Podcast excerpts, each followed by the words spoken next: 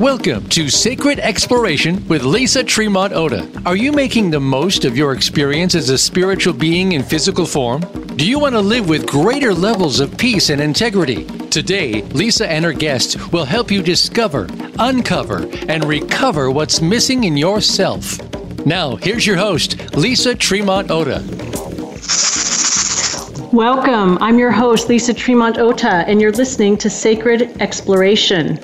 Today, I have the great pleasure and sincere honor to be speaking with Doctor Will Tuttle, visionary author of the best-selling book, The World Peace Diet, which has been called one of the most important books of the twenty-first century and has been written, published in sixteen languages worldwide. A global activist, Doctor Tuttle presents widely throughout North America, Europe, and the Pacific, and is a recipient of the Courage of Conscience Award, as well as the Empty Cages Prize. A vegan for thirty-five years, he is co-creator of Veganpalooza, one of the largest online vegan events ever. He is also the co-founder of the nonprofit Circles of Compassion and the Worldwide Prayer Circle for Animals. He is featured in the acclaimed documentary film Cowspiracy, as well as other documentaries such as Vegan, Everyday Stories, Hope for All, and Animals and the Buddha. He is also the author of Your Inner Islands, The Key to Intuitive Living, and is the editor of Circles of Compassion, Connecting Issues of Justice. Doctor Tuttle's P H D is from the University of California, Berkeley, where he focused on educating intuition and altruism in adults. He has taught college courses in philosophy, humanities, mythology, religion, and creativity. He's a former Zen Buddhist monk and a Dharma master in the Korean Zen tradition, and has created eight C D albums of uplifting original piano music. With his spouse Madeline, a Swiss visionary artist, he presents worldwide at college campuses, spiritual centers, conferences, and peace, social justice, animal protection, health, and environmental gatherings. Wow. Welcome to the program, Will. Yes, thank you so much, Lisa, and uh, thank you, everyone, for listening in. Well, like I said, it is is truly an honor because uh, this, this program is about sacred exploration and uncovering, recovering, discovering the many parts of ourselves which are hidden and masks uh-huh. and bringing them into the light.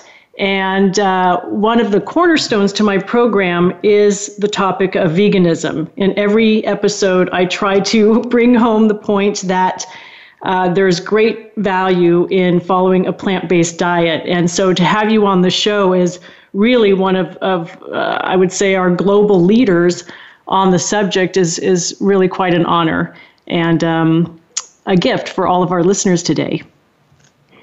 I'm so glad to hear that because uh, I think, you know, you're right. There's so much that's been hidden and covered up in our society today, not only today, but going back into prior generations. And uh, Carl Jung talked about the shadow, which, you know, when, when uh, we're not aware really of the deeper forces at work uh, in our society and in our own lives, then we're really powerless to Uh, heal at a deep level because we're, we're just not aware. So really, I think what we're talking about, with, at least from my point of view, with veganism is just becoming more conscious and more mindful and more aware of our actions and the consequences of our actions. And it's certainly not about judging or blaming anyone. It's really just to become more aware of the impacts that we're having on the world and, and also on ourselves uh, through our food and our lifestyle. Exactly. I know there's a, a quote that I like to refer to often where it says, the defense is inversely proportional to the truth. And um, that seems to ring for me throughout your book, that we seem to have as a society so many defenses up and excuses or objections as to why we can't follow a plant-based diet or why we choose not to. And right. uh, you do an impressive job of addressing those different objections. But it's it's right. a challenge. That's true. That's very true. The the defenses are very strong. And like you say, the bigger the truth, the bigger the defenses. Right. Yeah. And and there is a lot of covering up that's going on around our consumption of, of meat these days. Would you right. say, you, I mean, you've been a vegan for thirty-five years. Uh, can you share with us a little bit of what you've seen change over time? I mean, are we moving in the right direction? Are we moving mm. towards, uh, you know, moving away from animal consumption, or how are we doing on that? Well, that's a very interesting question, Lisa. And uh, you're right. I've been a vegan actually since nineteen eighty, so it's about now almost thirty-seven, thirty-eight years. And I think there's been enormous progress made. It's not, it seems like a long time, uh, but it's actually quite a short time in terms of social uh, movements and cultural uh, evolution and so forth. And uh, it's been wonderful. I think myself and Madeline, you know, my wife Madeline, and I are in a pretty unique position because the World Peace Diet has been translated into so many languages. We're really able to travel worldwide and explore the vegan movement, not only all over the North America, United States, Canada, and uh, and somewhat in Mexico, but also in Europe, in Asia, India, you know, China, Korea, and uh, Australia, New Zealand, and uh, all over really the world. We've been in the last few years, and I see just tremendous progress and um, wonderful creativity Uh, happening with uh, just a blossoming of,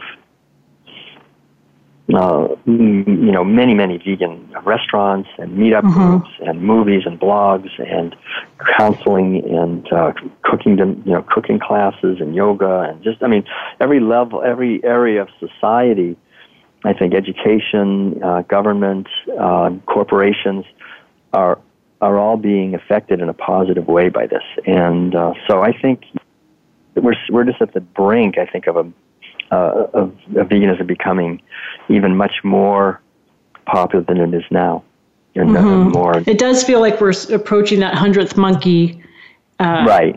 peak yeah, that's, time uh, period. That's it. Yeah, it's critical mass. That idea of critical mass, I think, is crucial because it, mm-hmm. it's, it, it goes very slowly in the beginning, and it seems like there's no change happening. But there is a lot of change happening below the surface of the pond, kind of. And I think one of the things that we should be aware of is that the the mainstream media is not covering really what's going on uh, in so many ways in our society, and especially, I think, with veganism, too, because uh, it's not in the best interests of mainstream media to let people know the implications of animal agriculture, the devastating effects on our health, for example, and on the environment and on, on our society, uh, because corporations, financial institutions are, are have been set up uh, and have been running really for hundreds of years that make immense profits, actually, from, unfortunately, from disease, from environmental devastation, from war and conflict.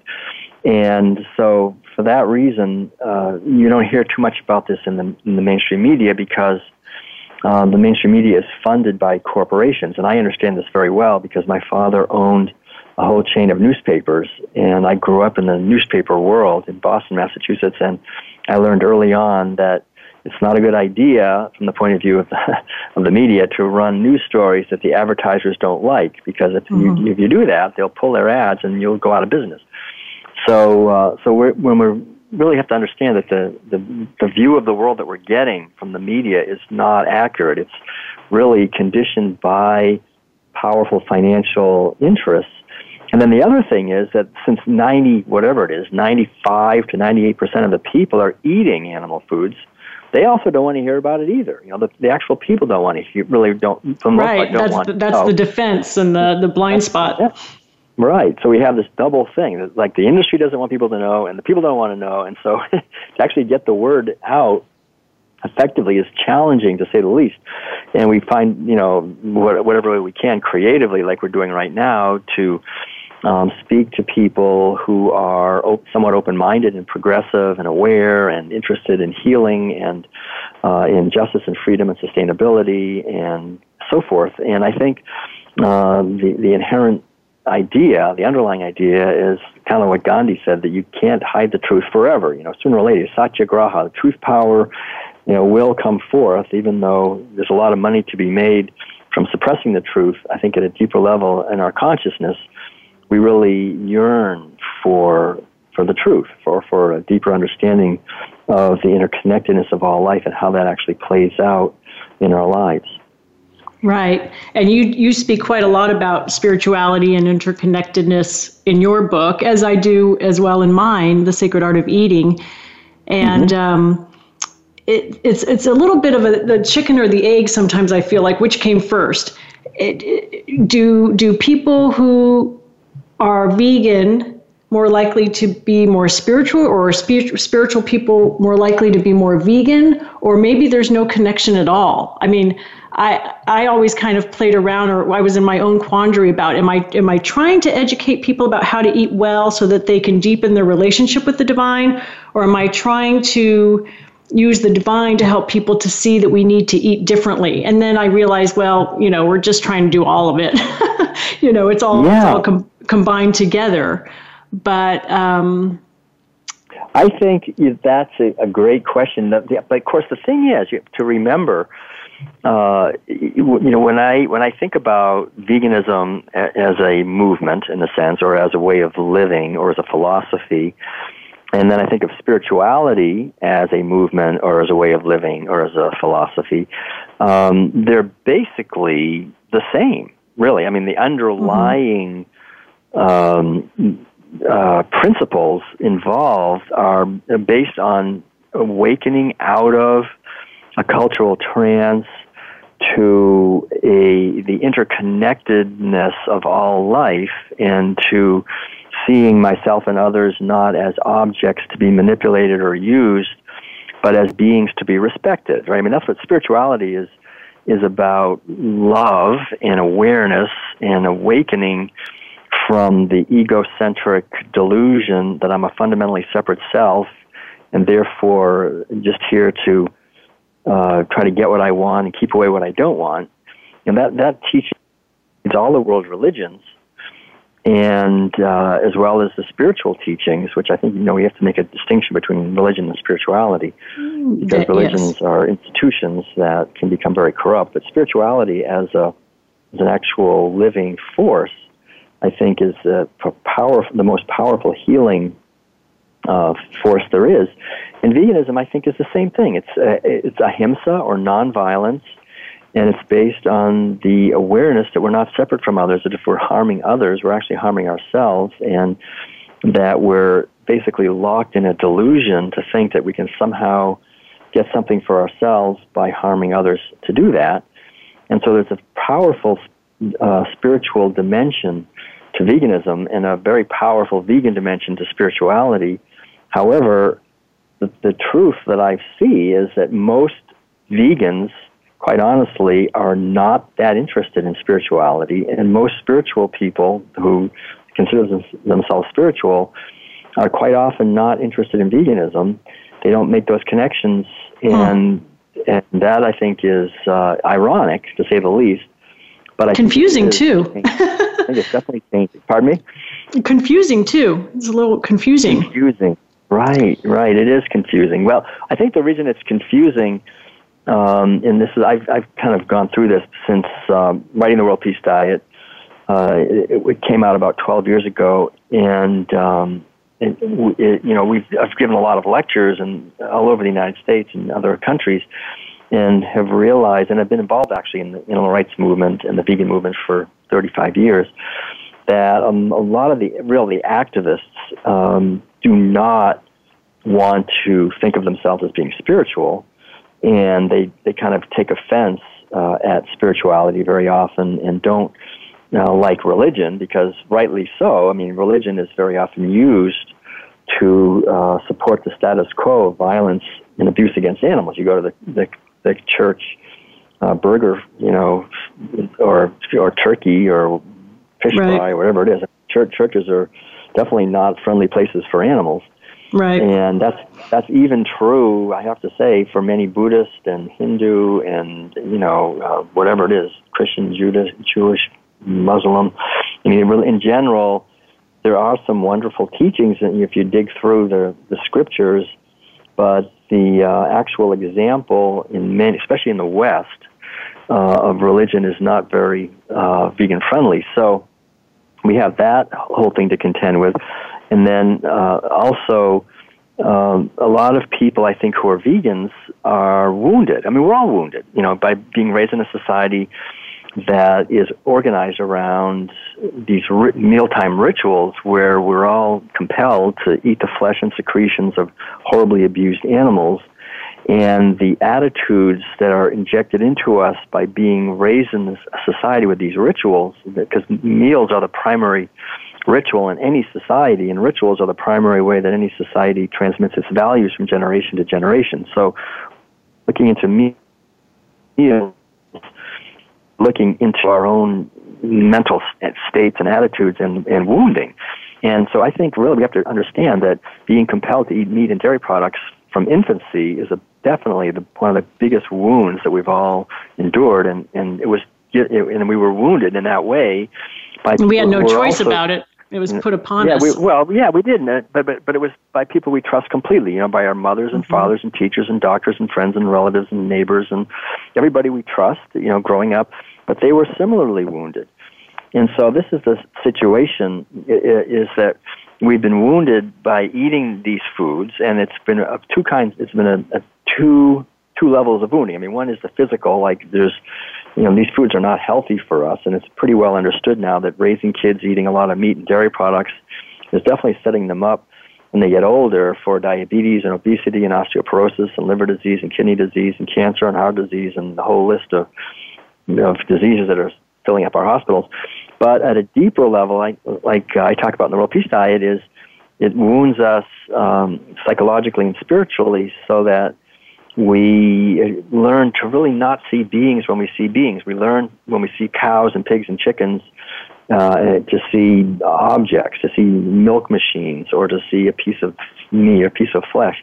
So this reductionism and materialism, and uh, the sense of might makes right, and this basic sense that the strong dominate and exploit the weak, you know, these are the teachings that are living in our bones.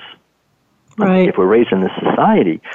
And so I think I uh, understand that materialism is part of that. And so as vegans, very often, even though we're we're now not eating meat and dairy products and eggs, uh, and that's great, and not wearing wool, silk, and leather, and that's great too, we're not causing suffering to animals, but we're still wounded by the materialism in our society, and we're afraid of spirituality, or we mistrust it. And I think that we then are confined in many ways to the shallows of living, because the spiritual dimension is where we get outside of this delusion that I'm just a, a thing that was born and will die, and realize that what I am, what all beings are, are expressions of eternal consciousness that were was never born and will never die. You know, that's our true nature.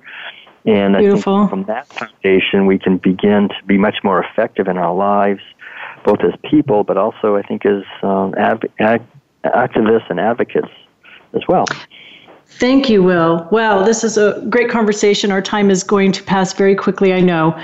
Uh, we're going to be going to commercial break right now. Stick with us so that you can hear more from Doctor Will Tuttle, author of the best-selling The World Peace Diet, when we come back. I'm Lisa Tremont Oda, your host, and you're listening to Sacred Exploration.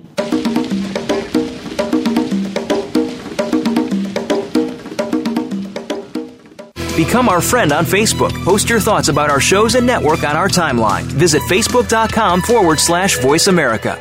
We have relationships with people in our lives, but arguably our relationship with food is the most intimate, dynamic, and enduring of them all. You can nourish your relationship with food and the planet. Purchase your copy of The Sacred Art of Eating, Healing Our Relationship with Food, written by Lisa Tremont Oda. A registered dietitian, nutritionist, and shamanic soul coach, Lisa can help you heal your relationship with food. The Sacred Art of Eating is available on amazon dot com, sacred exploration dot com, and imperfectly vegan dot com.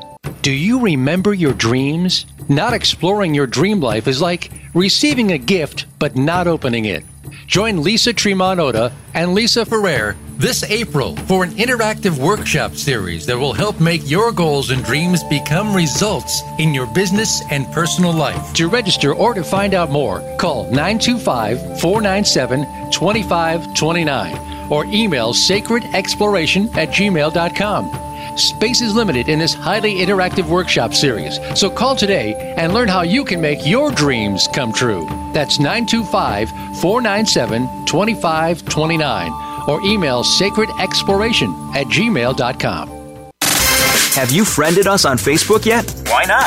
Just go to facebook.com forward slash Voice America or search for the keywords Voice America. Once you are part of our Facebook network, you'll receive daily messages about what's happening with our shows, this week's featured guests, and new happenings at the Voice America Talk Radio Network. And you can add your voice to the always active discussions on our timeline. Just go to facebook.com forward slash Voice America or search for Voice America.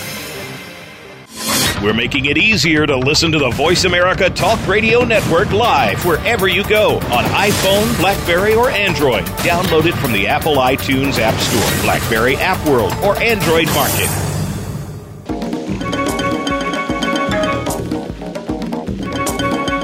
You are listening to Sacred Exploration. To reach Lisa or her guest today, please call in to one eight eight eight, three four six, nine one four one. That's one eight eight eight, three four six, nine one four one. You may also send an email to sacredexploration at gmail dot com. Now, back to the program. Welcome back. I'm Lisa Tremont Oda, your host of Sacred Exploration, and I'm speaking with Doctor Will Tuttle, author of The World Peace Diet. Before commercial break, we were speaking to the aspect of spirituality amongst vegans and, and vice versa. I, I'd like to take just a slight uh, tangent, Will, and ask you if you could share with us a little bit about what you mean by the domination of the feminine and how that's related to our food choices. Sure, Lisa. Yeah, I think this is one of the most important things for us to be aware of uh, in our society today, because we think of animal agriculture, we think of uh, animals being imprisoned and and then being killed and eaten, right? I mean, that's what it is. We don't most people don't think of it even that deeply, but that's that's what it is.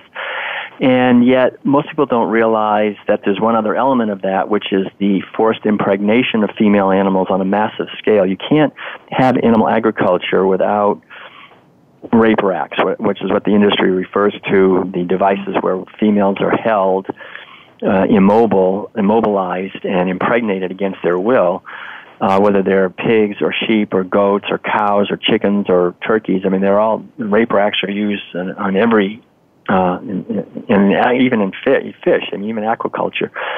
So, um, and even honey, actually even honeybees, I mean, even the queen bees are held and they're impregnated mm. against their will with, with you know, under magnifying glasses and microscopes. So it's this it's this very violent impregnation, uh, and of course it's the, the sexual abuse. I mean, it's just massive sexual abuse, hmm. uh, and it's not only I mean it's mainly directed towards females. It's also directed toward males. I mean, the males, you know, you have to get the sperm somewhere. So there's people, of course, that masturbate the males to get the sperm. They're imprisoned and they're just used for that. And then the female, but the females are uh, impregnated. And then the thing is that as soon as they give birth to their babies, and this is the most deep, powerful connection really in all of nature, is the connection between the mother and her offspring.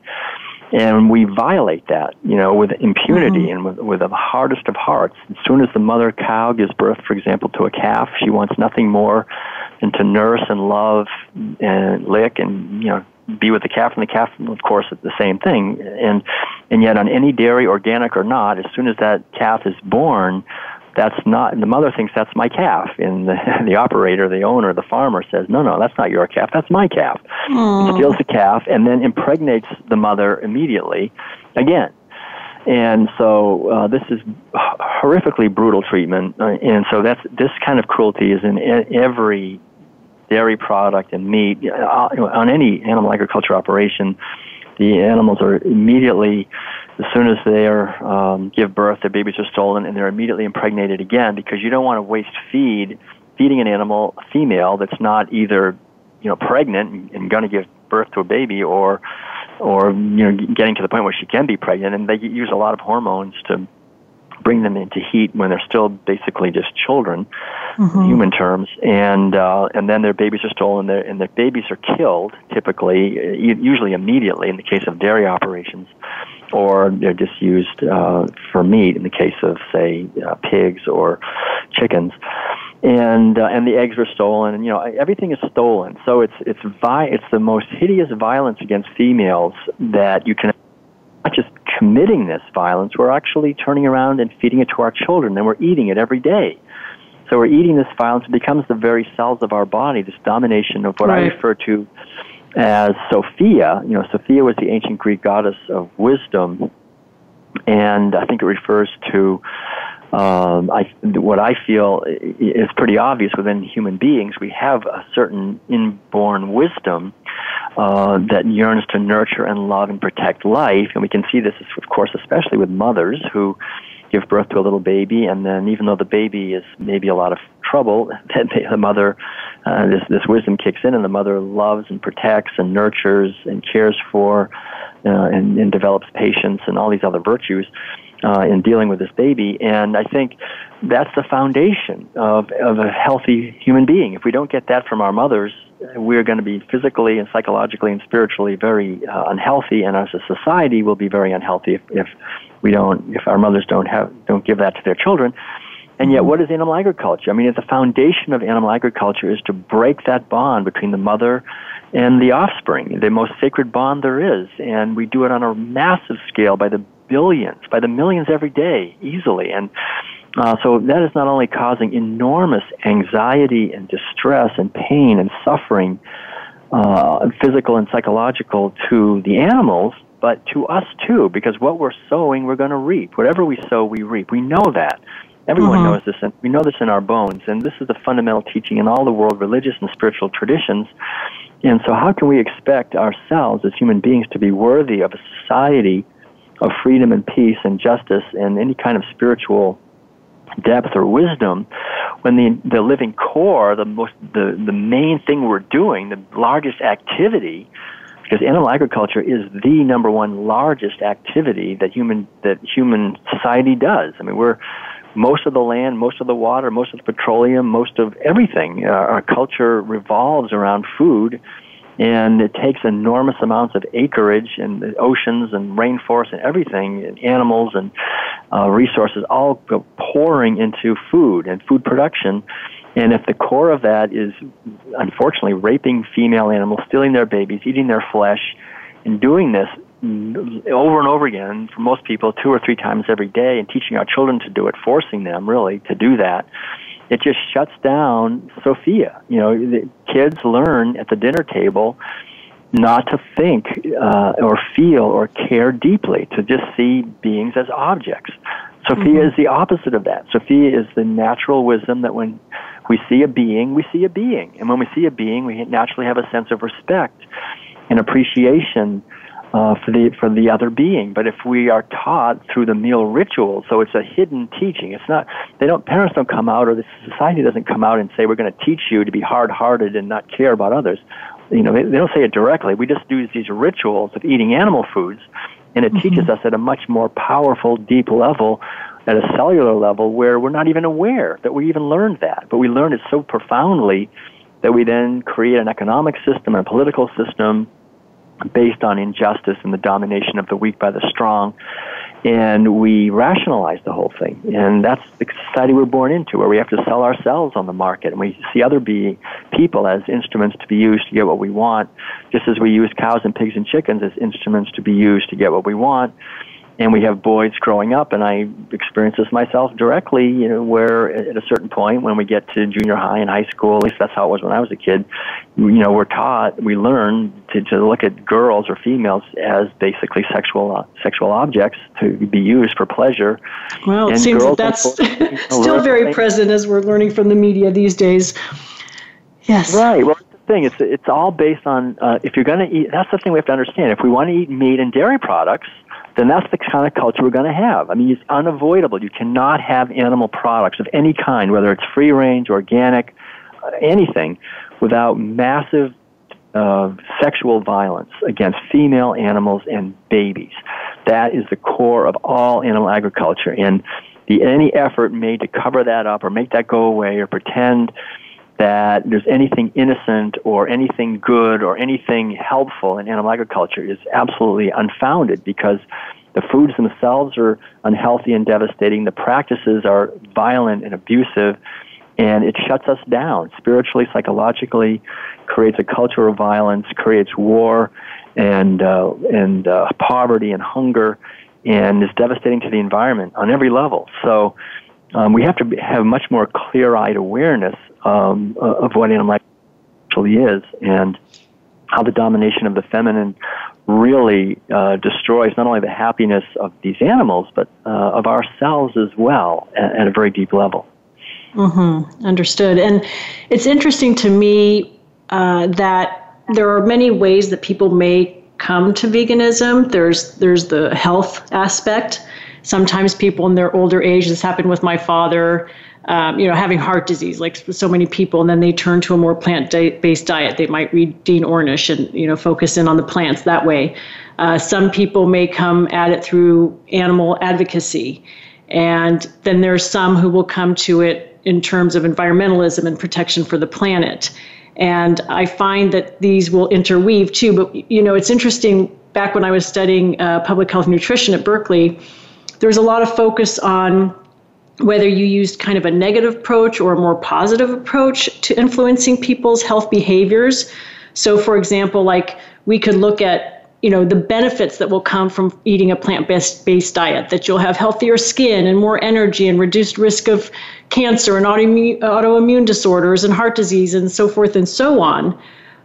But actually showing people the cruelty that's happening to animals seems to be very effective, especially amongst children. I mean, this is just what I'm observing. I'm curious what you've seen, but it seems like when kids go on field trips to factory farms, that's when they come home at age ten and they tell their parents that they're vegan. And the mom's like pulling her hair out going, oh my gosh, what am I going to do now? And, um, but I think that the documentaries of which you've been a part and all, the ones that are really exposing this animal cruelty are very effective, or at least they're effective initially. And then whether or not people hold on to that is another thing.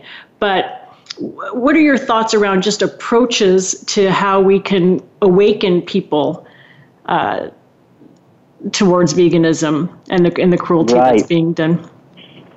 Yeah, that's a, excellent. That's very uh, perceptive uh, kind of question, because I think we have a tendency uh, probably in our society to focus on the negative, uh, to be sort of outraged when we find out how unhealthy the foods are, uh, and how cruel and violent and abusive it is to animals and how destructive it is to ecosystems, and to sort of tell people all these terrible things about, about the food they're eating. Mm-hmm. And um, I think on one level it is effective. I mean, when I mean, for, if, if I really could see Uh, the devastating effects, say, you know, to uh, animals uh, at a factory farm. And I've done that. I've gone to slaughterhouses, although I was already vegan when I did, but it really reinforced it for me. You know, like, I will never eat animals now that I've been to slaughterhouses and stockyards and factory farms. Uh, it, it just kind of made it at a much deeper level. But I'm a big fan of emphasizing the positive uh, approach.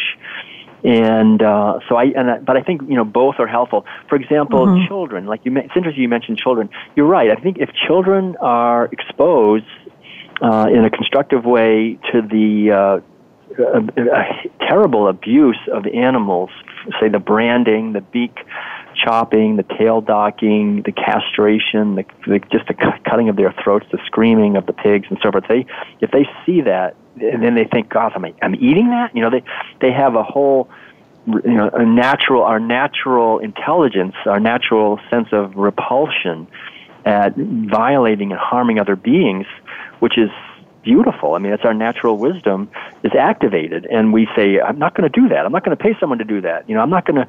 You know, the problem is we're we're we're just numbed because we're disconnected from it. Like, I remember when I was in um, college and I learned how bombers would fly over Vietnam and just push a button and drop a bomb on a village, and it didn't bother them because they never saw what happened. You know, they flew back and they slept well. They didn't see the family getting blown up that they just caused. And I think it's the same thing if we go to a store and we buy a pot roast or we buy fish sticks or whatever, we don't really see it. It's all kind of hidden. It's wrapped up. We have all these, all these uh, ways of of dressing it up with both with stories as well as actual physical uh, garnishes and things. So we're not really aware mm-hmm. that the terror and fear and, and the sheer violence that we're causing and we're eating, and that in our society conspires to keep us disconnected from that.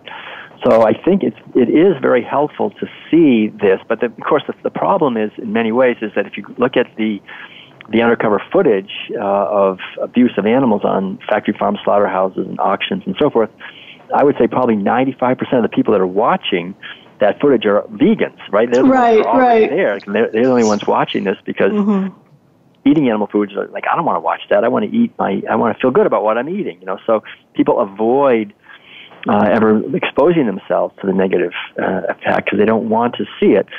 And so I think uh, for that reason, it, sometimes it's hard, and people does, also don't like to uh, have uh, you know negativity t- told to them. They just don't want to hear negative things. And so I, the beautiful thing about veganism, really, that I love so much about it is that it's it's not merely a critique of an obsolete, violent, abusive system. We also have an absolutely fabulous, delicious, healthy, sustainable uh, alternative that would basically solve virtually all of our problems in many ways uh, if people would actually, in, in, you know, un- undertake to um, to explore it. I mean, vegan food is, we can feed people on a fraction of the land food that is much healthier, much cleaner. And uh, without causing, we can allow the animals to be free and live their lives. We can have much more habitat for animals because we don't have to grow immense, immense quantity. You know how much land it takes to grow all. Oh the yeah, food, deforestation. Corn and right. soy. I mean, it's unbelievable how much land it takes. So mm-hmm. we can emphasize the positive. I love emphasizing the positive. The fact that anyone who goes moves toward a plant-based way of eating is healing the world on many levels. We're reducing the amount of suffering to animals. We're going to be eating uh, more healthy. We'll have more energy. We'll have we'll just feel better psychologically, and we'll feel better physically. We'll be allowing more grain to feed hungry people. That you know, food shortages are the main driving force behind war and conflict in the world. That's well understood. So we're making a direct contribution to peace, and we're reducing the healthcare costs and the costs of all these things. And and then the other thing I just want to mention is that there's a lot of truth to the fact that a lot of people go vegan not so much by understanding the, the terrible things that are happening to animals, but also by visiting places like sanctuaries where they see pigs and cows and chickens as beings. That, you know, they see the paw, mm-hmm. they see them as with their own personalities, and they see. I mean, you take a kid to a sanctuary. I mean, that's the greatest thing because they're they're open. You can and you can see animals that have somehow escaped the system. They somehow fell off the truck to the slaughterhouse or however they escaped, and uh, there they are, and and you can see them as beings. And then that that right. kind of dynamic uh, tension in the in the mind of a person, like you see a burger and then you see the pig, I mean, or you know, or the, the cow and you see the the ham and you see the pig, and then realize, gosh. This is, no, no, I won't do that ever again. right, and so I think right. you know, kind of positive experiences to help people see the beauty of nature, the beauty of animals, the beauty of a healthy vegan diet. I mean, the fact that vegan um, foods and vegan um, cuisine really is now being actually declared by forces like The Economist and Business Week and other mainline you know, economic journals as being one of the leading growth industries for the ne- in the next few years is, is because it's delicious. I mean, it's, it it's is delicious. Oh. Listen, we've got to go to break again, Will, um, but stay tuned, everyone, because uh, I, I want to ask Will about what his thoughts are on the imperfectly vegan term when we return. So again, I'm Lisa Tremont Oda. You're listening to Sacred Exploration. We'll be right back.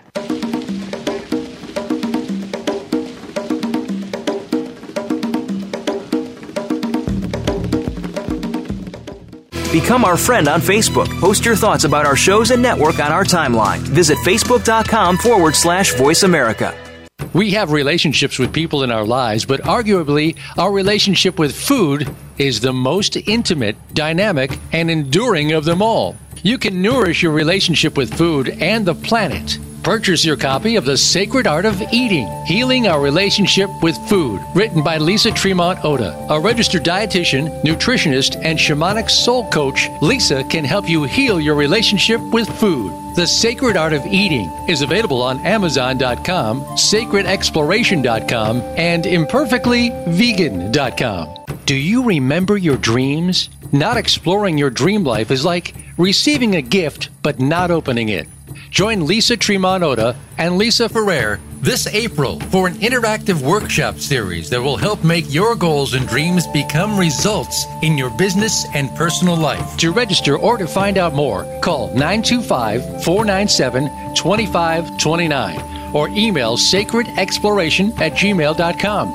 Space is limited in this highly interactive workshop series, so call today and learn how you can make your dreams come true. That's nine two five, four nine seven, two five two nine or email sacred exploration at gmail dot com.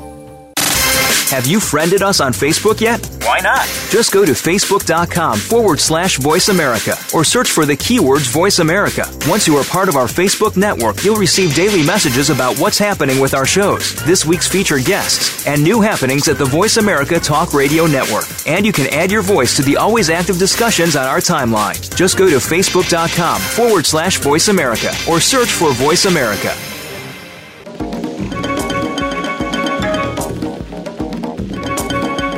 You are listening to Sacred Exploration. To reach Lisa or her guest today, please call into one eight eight eight, three four six, nine one four one. That's one eight eight eight, three four six, nine one four one. You may also send an email to sacred exploration at gmail dot com. Now, back to the program. Welcome back, everyone. You're listening to Sacred Exploration, and I'm your host, Lisa Tremont Oda. Speaking today with Doctor Will Tuttle, author of the best-selling book, The World Peace Diet. And Will, um, in the preface of your book, you state that the World Peace Diet is designed to speak to us wherever we are on this journey. And um, it's with that type of thinking in mind that I developed the term imperfectly vegan.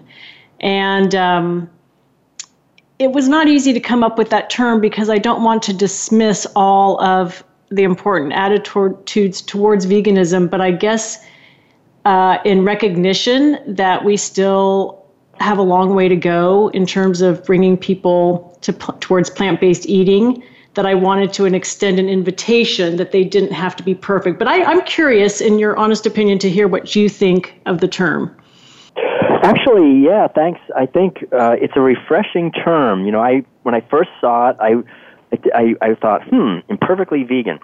And uh, as I thought about it a little bit more, um, I I liked it more and more because I think there is a certain feeling that I have myself that I would like to just do the best I can to live a, a vegan life. And for me, veganism, again, goes back to Ahimsa, the ancient Sanskrit teaching, which means nonviolence, which is the root teaching in all spiritual traditions, to live our lives as best we can to minimize the violence or the abuse that we inflict on others. And a, a more positive way of saying it would be to maximize the amount of love and kindness and respect and caring and mercy and tenderness and gentleness and so forth that we're um, that we're uh, giving to others. And I think this is really the, the source of happiness for us as people, as a society, as well as individuals. And I think we all know this in our bones, that the people who are the most loving and caring and giving usually are the ones who, uh, at, at the deep level, are the happiest. And the more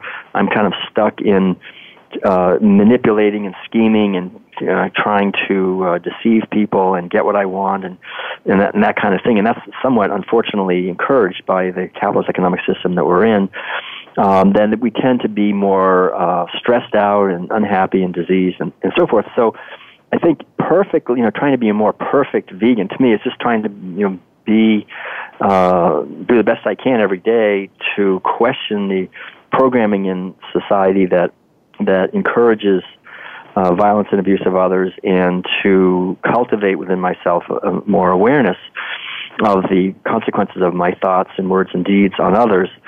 Uh, but there's uh, also, so so anyway, so there's this sense of wanting to be as perfect as possible, but I think it's so important in, on any path of psychological growth or spirituality uh, to avoid the kind of perfectionist uh, you know, tendency where we judge ourselves and others, especially others, uh, for how they're doing on the path, and realizing that we do live, in a sense, in an imperfect world, that my happiness um, is interconnected with the happiness of others. And can I really be happy when there's when there's thirty or forty thousand children starving to death every day, or when so many animals are being confined and abused and so forth?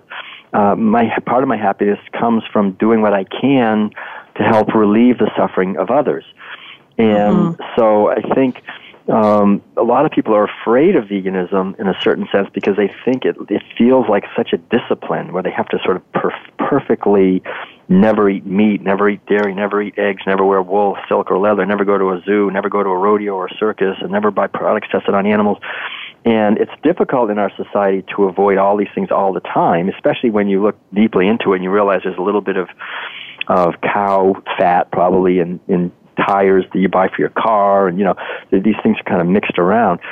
So so it's good because we can't. No one can actually be a perfect vegan.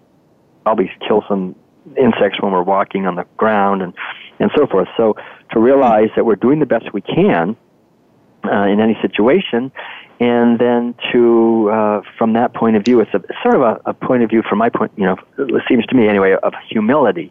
Like, I'm doing the best I can, and I'm not going to judge you for not doing better because I've been there. I mean, I, I've spent the first twenty-two years of my life eating a lot of meat, dairy products, and eggs, and so I I can definitely relate to people who do that and think they need to do that to get the nutrients they need or to please their parents or their teachers or their or their colleagues or their whoever it is, or for the convenience of it or whatever. You know, we're, we're we are deeply um, influenced by these forces. And uh, so I think the imperfectly vegan uh, uh, meme that you've created is, is very hmm. valuable because it helps open the doorway wide. You know, it sounds like just like it's open to everybody. We can all be right. moving in this direction. You know, don't don't have, there's no perfectionism here. We're not, you know, we're not going to bring out the vegan police and, you know, kind of tell, you know, judge you on how you're doing. It's just great. You know, if you can re- just reducing the amount of meat and dairy you're eating, that's fantastic. You know, bravo. And if you can reduce it more, great. Go vegetarian, good. Keep going. Go vegan. You're, and then better. And, but don't stop. I think it's important not to stop um, at the point of view of vegan, to realize that even if we're sort of vegan in the outer world, uh, which is maybe, I know I'm not eating meat and dairy or eggs or honey and I'm not, you know, all that stuff, still, that's just the very beginning of a much longer journey toward real veganism, which is that so that in all of my relations with all animals, both human and non-human animals, I'm living a life of kindness and respect in my thoughts, words, and deeds. And this is where it gets really challenging because, you know, real veganism is kindness and respect for others uh, in every situation, including, you know, including in our relationships with humans. And this is where I think uh, our movement can really grow and develop. And as we have more and more vegans who are living what I was, I call this whole thing deep veganism. That deep veganism is the pathway to a movement that is much more transformational of individuals and of our society. And uh, it's also a pathway to uh, really awakening, I think, the potential that we have uh, to a much deeper level. As long as we see veganism as merely uh, something for health or even something to, to uh, bring more justice to animals, um, we're still kind of in the old paradigm. And I think deep mm-hmm. veganism is... is the new, it's actually an ancient way of seeing, but it's a, it's a way, it's somewhat a new way of seeing how profoundly interconnected all the different levels are. And so I think uh, imperfectly vegan, that idea really kind of resonates with all of this, that uh, we're mo- always, we're always moving. Even if we're vegan, you know, I still have so far to go. You know, even, you know, if I right. get angry with my spouse because of something, I mean, that's, you know, what, what is it? I mean, I'm, I'm sort of, I'm, I'm kind of uh, excluding her from the sphere of my compassion. I mean, the whole thing, but veganism mm. is, is radical inclusivity. It's say, I'm going to include all beings in the sphere of my kindness and concern. And so that means a lot of spiritual and psychological growth. And I think that idea, you know, that term, Uh, has has um, you know kind of connotations of this that I think are very helpful too. Oh, wonderful! Well, I did definitely go into veganism deeply when I came up with it, so it means a lot that you feel the way that you do yeah. about it. And uh, you know, I think really it's it's like what you refer to. It's it's it's an invitation. It's really an invitation right. to invite people into this movement to explore without having to be rigid or meet any expectations or rules, and just do their best. Like you said, do your best. Um, right. So wonderful. That's great. Well, listen, I also know that you're you're on the road a lot, and you're bringing your your wisdom along with Madeline to, to many others in different countries and across the United States. Can you tell us more about your your programs that you have going on? And Sure, yeah. I think, you know, the, the best thing is, uh, if anyone's interested, go to our website, which is uh, world peace diet dot com. You can also get to that website by just my name, will tuttle dot com. And you can see there our tour schedule. We're doing a lot of lecturing around uh, North America as well as worldwide. And we also have a training program, the World Peace Diet Facilitator Training Program. So if you, you know, read the World Peace Diet, which you can, you know, you can get a copy of the book on Amazon or through our website. We have also an audio book, uh, as well as in many different languages. And then um, you can go more deeply into it. And we have a whole network of people who are World Peace Diet facilitators who are bringing this message to their communities and helping to veganize, in a sense, our world. That's part of what we like to do. And um, so we have that available as well. Uh, these other books, there's a book called... Um, The new, the newest one is Your Inner Islands, Keys to Intuitive Living, about developing spiritual intuition. And we also have another book called Circles of Compassion, Essays Connecting Issues of Justice, which is showing the connections between social justice issues and veganism. And uh, my music, and I have a bunch of C Ds of original piano music there, and my wife, Madeline, who's an artist, uh, her um, her paintings and so forth of the animals are there, because we, we try to bring beauty into this as well as um, as well as teachings, and I think music and art and poetry, as well as writings and teachings, are all part of the way that we can understand this and explore this together. And we just released actually fifteen of my uh, favorite compositions as sheet music. So if you want to play it on the mm, piano yourself, really, we just put that mm. up like the other day. Yeah. Wow. Well, that's that's all beautiful. I, I want our listeners to know there's something about this interconnectedness and the, the mystery of life, because I actually uh, learned about Will through his piano playing before I ever knew that he was a vegan proponent. And uh, that was probably twenty-five years ago. And he just played the piano beautifully, to the point that I asked him if he would play at my wedding ceremony, which he did. And then here we are, you know, decades later, both having right. uh, written uh, written books about going vegan and uh, doing the best we can to move people towards plants. So right. yeah, beautiful, beautiful synchronicity there. I would suggest and recommend so highly that if you've never read The World Peace Diet, that you order yourself a copy. It's a gift to yourself. It's a gift to the to animals. It's a gift to the planet. And just take your time and read through that and have no judgment. Just let it sink in. And if you've read it before, I mean, again, we may have primarily vegans listening to this podcast, but if you've, if you've read it before, read it again. It's just so full of wisdom on so many levels around our individual relationship to food, our communal relationship to food, our environmental relationship to food, societal, cultural. And I really believe that this is one of the most important things that we can do. I think, Will, you also in your book referred to eating as a sacred act, as the most sacred right. act. And I c- couldn't agree more. And I think that's why with Sacred Exploration, I like to talk about many topics, dreams and relationships, intuition, et cetera. But at the foundation, it comes back to food and how we eat and how we sit at the table and what we choose by choice to put into our bodies every single day. And that there is the beauty as well, is that Uh, because we are dependent upon food for life and therefore need to eat on a daily basis and usually several times, that we have an opportunity to practice, practice, practice and get it right and keep practicing and keep doing our best every day. So. Well said. What's that? Well said. Very well. Thank you, Will. Thank you, Will. Well, once again, it was such a pleasure. Will you, uh, can we do this again? Because there's just so many more questions that we didn't even have right. time to get to, but. Definitely look forward to it again, another time. Yes. Wonderful. Great. Thank you, Lisa. All right. My pleasure. And uh, thank you again for your presence today and for all that you've done to, to spread the message uh, across the planet.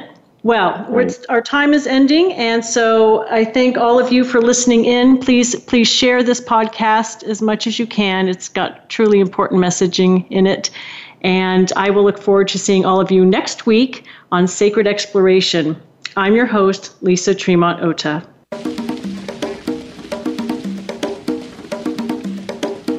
Thank you so much for tuning in today for Sacred Exploration with Lisa Tremont Oda. Be sure to listen to our program again next Wednesday at eight p.m. Eastern Time and five p.m. Pacific Time, or anytime on demand on the Voice America Empowerment Channel. Enjoy your week.